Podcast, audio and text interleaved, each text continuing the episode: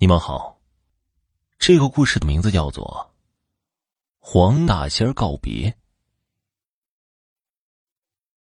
自打我太爷爷朝外面喊了这么一嗓子，家门口就再也没有出现过黄大仙给送来的食物，这就更加肯定了那些日子送来的野味确实是黄大仙所为。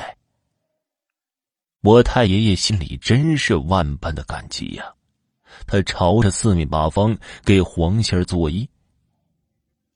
以后一家人又开始辛勤劳作，勤勤恳恳的过日子。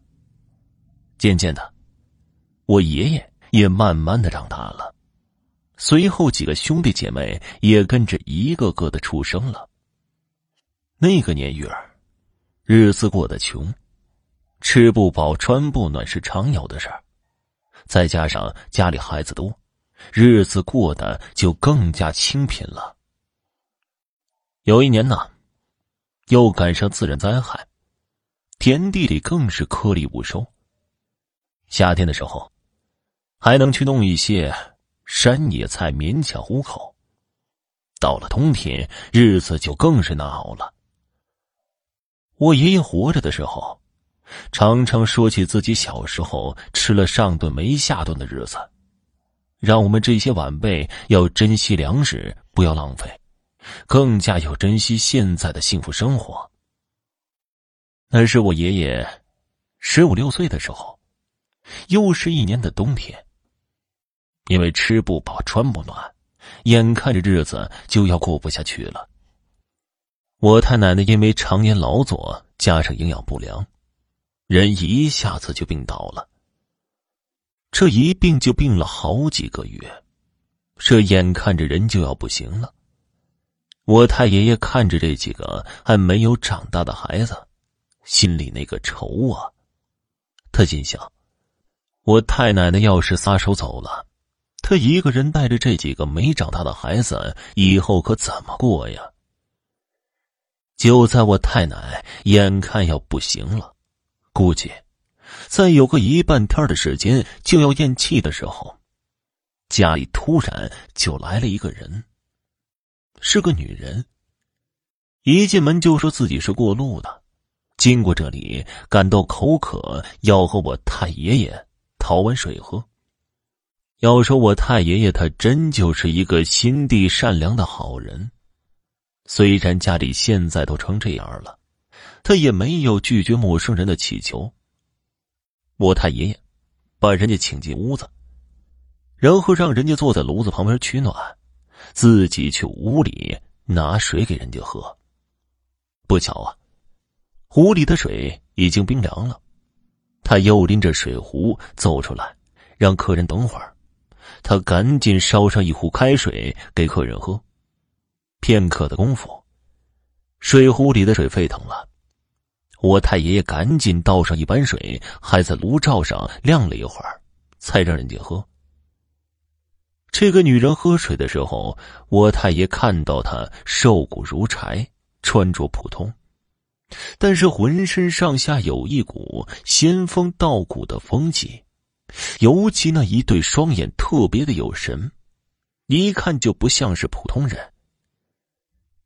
女人放下水碗，对我太爷说。您家里是不是有什么大事发生啊？嗨，我媳妇儿病了好几个月了，眼看着就要不行了。说完，我太爷爷又开始唉声叹气、愁眉苦脸。能不能让我自己进屋看看病人呢？我太爷爷就让女人进屋了。女人进屋之后。看了看躺在炕上的太奶奶，还有一丝气息。他又摸了摸太奶奶的头，然后从自己的衣服内兜里掏出一颗药丸，递给我太爷爷。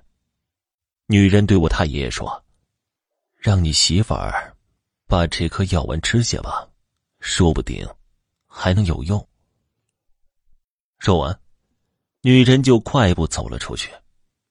等我太爷爷追出去的时候，女人的身影早就消失不见了。我太爷爷手上拿着女人给的药丸，寻思着这到底能不能吃呢？反正啊，太奶奶现在都已经成这样了，不如死马当活马医吧。于是，我太爷用温水把药丸给化开了，伏击躺在床上的太奶奶就把这药给灌下去了。太爷爷心里默念着，希望我太奶奶能早点清醒过来，这样这家人的日子还能有个盼头。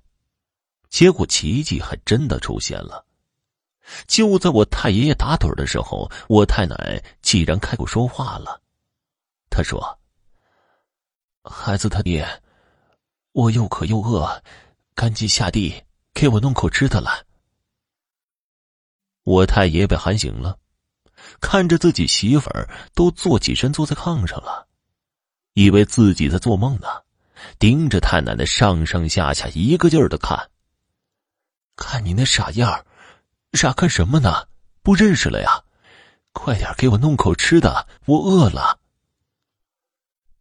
我太爷狠狠掐了自己一把，确定自己没有在做梦。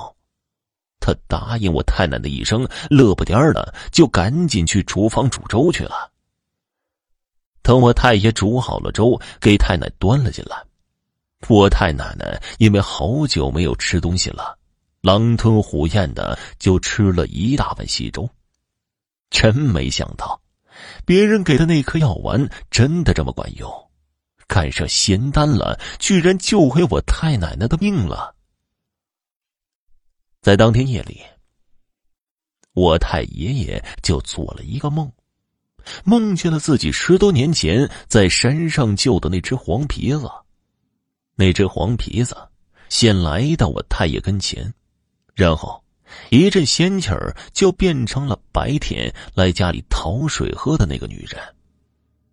我太爷恍然大悟，原来是黄大仙救了他媳妇一命，他赶紧下跪千恩万谢。梦里，黄大仙对我太爷说：“咱们也算是有缘，当时我在深山修炼渡劫，是你救了我一家的命。”所以今天，看你家有难，我就前来化解。黄大仙最后的意思就是，给我太爷爷家当保家仙，让他立牌位供奉香火，然后保佑他们一家财源广进。第二天一早起来，我太爷爷就自己动手给黄大仙做了一个牌位，放在了桌子上，开始供香火。说来也奇怪，我太奶自从自己病好之后，开始会给别人看事儿、瞧病。因为看得准、看得好，我太奶奶没多久就成了十里八村的能人半仙儿。给谁去看事儿或者看个邪病啥的，村民们都多少给点意思一下。以后我太爷家的生活慢慢就好了起来。我爷爷他们几个兄弟。长大成人之后，一个个都做起了生意，当上老板。我爷爷有个弟弟，在内蒙古开皮鞋厂，听说可有钱了。我太奶老了之后，老太太也干着干净利索，而且八十多岁了，身体还特别的好。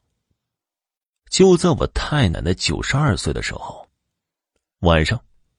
躺在床上还没有睡着的时候，她的床前突然就多了一个人。他一看，这个人长得小个子，一米高都没有。这么一个人，头上还戴着一顶红色的尖帽子。那个人尖声细语的和我太奶奶说：“我就要走了，不能再保护你了。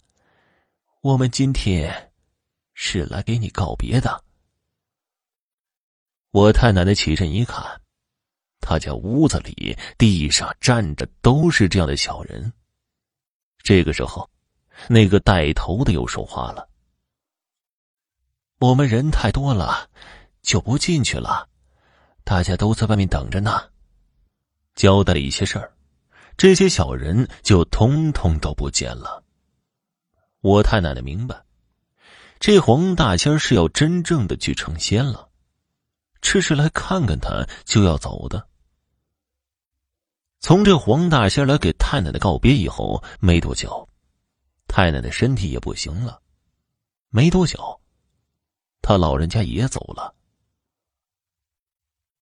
好了，今天的故事就讲完了，感谢收听。